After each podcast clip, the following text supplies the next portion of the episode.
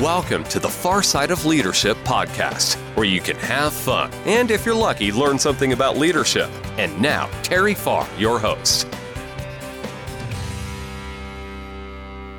Welcome back to the Far Side of Leadership. In this episode, we're going to talk about accountability partner or accountability partners. Lately, we've been talking about habits small habits, habits like giving up something or either starting something. And doing that will get you where you want to be in time. Sometimes we're impatient, but if we just have a system, have a way of doing things, a list of things to do, if you will, as long as we're doing those, we know they're the right things to do in time.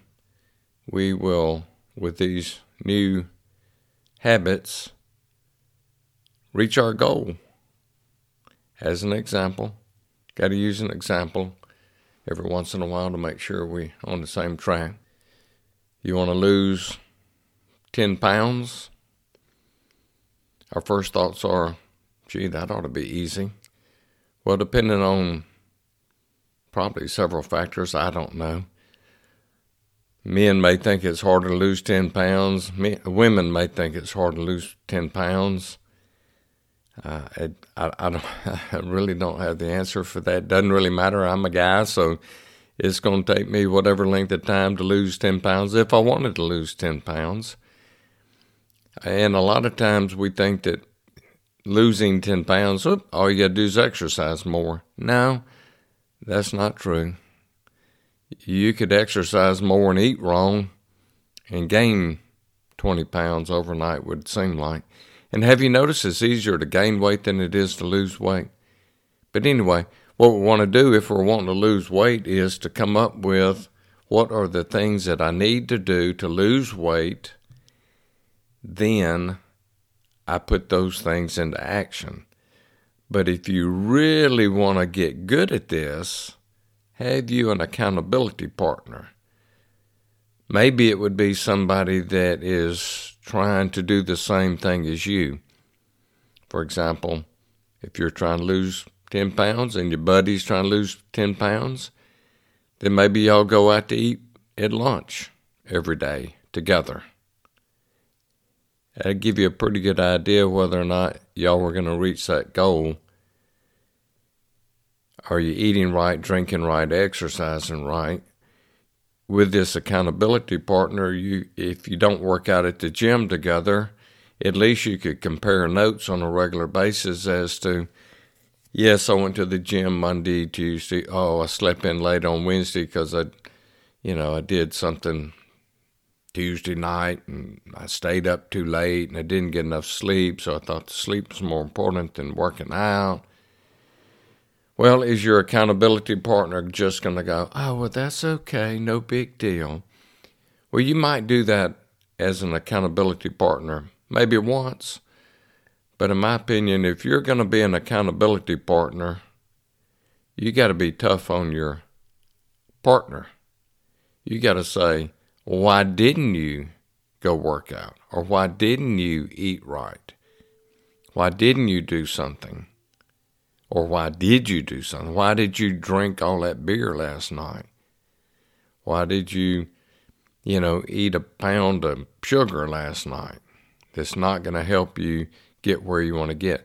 So, does it mean you have to be mean? No. But I think you have to be, I don't know what would be the word, forceful. I mean, just, hey, and at some point, if if you're the accountability partner, making sure that somebody else is doing what they need to do, and they're not doing it, pretty soon you're going to have to tell them you're firing yourself or you're firing them, whichever way it is, that you're not going to be their accountability partner. I mean, who wants to watch their buddy fail? And they're only going to fail if they don't do what they say they're going to do. I think it was last week's episode that I talked about baby habits. And I'm just going to tell you I don't know if I'm going to tell you the three habits or one habit. One for sure that I want to talk to you about that, in fact, you can be my accountability, account, accountability partner, although I feel like I will have a sure enough accountability partner, and that's going to be my wife. But in the last week or two, I've heard it's it's like the podcast that I listen to. Everybody's on the same bandwagon, if you will. And lately, I've been really hearing a lot about sugar and how bad. I mean, I knew sugar is bad for you. I've I've known it for a long time. But they are saying that we Americans, I don't know how you could do it, eat 152 pounds of sugar a year, refined sugar. I mean, sugar's in everything. Have you noticed that? I'm not talking about just eating a Snickers or or Hershey's or what whatever it is, whatever kind of candies out there. Skittles. They say Skittles is the worst candy in the world that you can eat. Thank goodness I don't like Skittles. I, and I'm not going to say I don't like sweets, but I don't do that much sweets. But did I eat some cake Friday? I sure did. Did I eat some Friday night?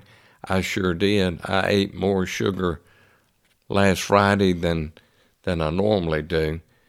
So I'm just telling you, hearing more and more and more about how bad sugar is, and I'm not going to go into detail all the different things that it's bad, you know, what it can cause or whatever.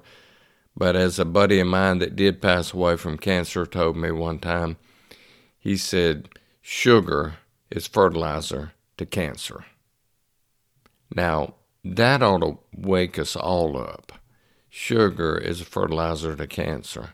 And I think I mentioned it before, you know, drinking a, a bottle of or can of Coke is like eight to ten uh, sh- uh, teaspoons of sugar. And and so anyway, I am uh, I weighed in this morning, so for the next thirty days, I'm going to do everything that I can to eliminate sugar from my diet. Am I going to mess up? Ooh, I would, I would, I don't want to confess, yes, but it's it's pretty hard to be perfect when, if you look at the ingredients of anything that you eat or drink, it's got stuff in it. It may say, uh, in fact, I looked at a root beer this morning. Yes, I've got a few root beers left in the house, but as of tonight, I'm not drinking any root beers. I had given, to regress, I had given up soft drinks, I think it was 2005. But for some reason, a root beer in the last year started tasting good. Of course, I should have never drank the root beer, but a little bitty bitty bottle of root beer, I don't even know if that's eight ounces or what, has like, I think it's 42 grams of sugar in it. Now, that root beer goes real good with popcorn. So I don't know if I'll have to give up popcorn to give up the root beer, but I'm giving up root beer. I'm giving up. I, I hope I don't make anybody mad if they have a birthday party and I don't eat their cake, but I'm going to give up sweets. I'm going to give up just anything that I know that has sugar in it, which I don't drink anything pretty much but water and a root beer every once in a while. I don't even very seldom to even drink tea.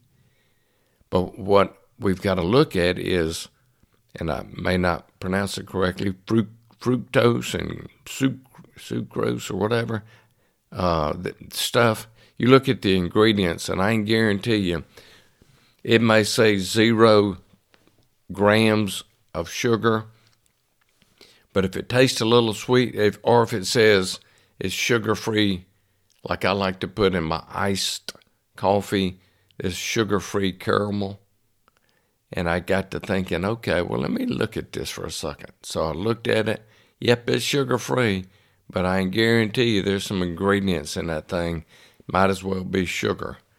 It's hard to give up every single thing there is out there that has some form, if you will, of sugar.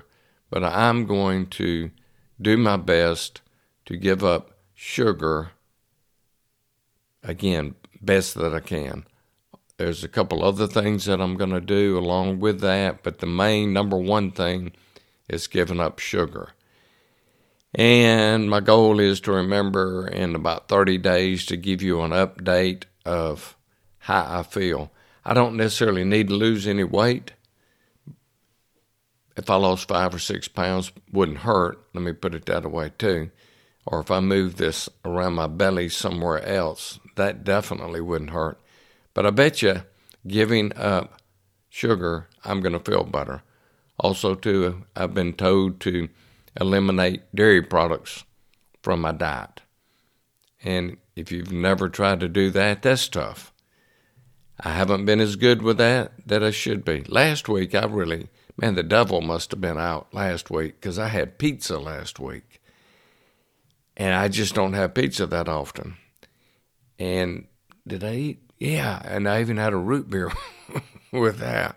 I mean, it's like committing a sin or something. But anyway, so I'm going to cut out the sugar, cut out the dairy products, which mainly is cheese. I love cheese. I don't drink milk. Haven't had milk in such a long time. And then my last thing, there's going to be three things that I'm really going to concentrate on, and that's drinking more water.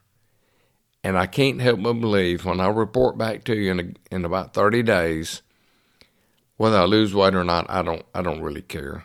even if I gain weight, I, I don't really care. It's, it's not like a big deal because I know I'm not going to gain or lose more than about five pounds in 30 days. But by giving up sugar, cutting back on the dairy products, get that as low as I possibly can, and drink more water, I can't help but believe I'm going to feel some kind of good. But again, the name of this episode is accountability. Do you have an accountability partner? Do you have to have one? No, you don't.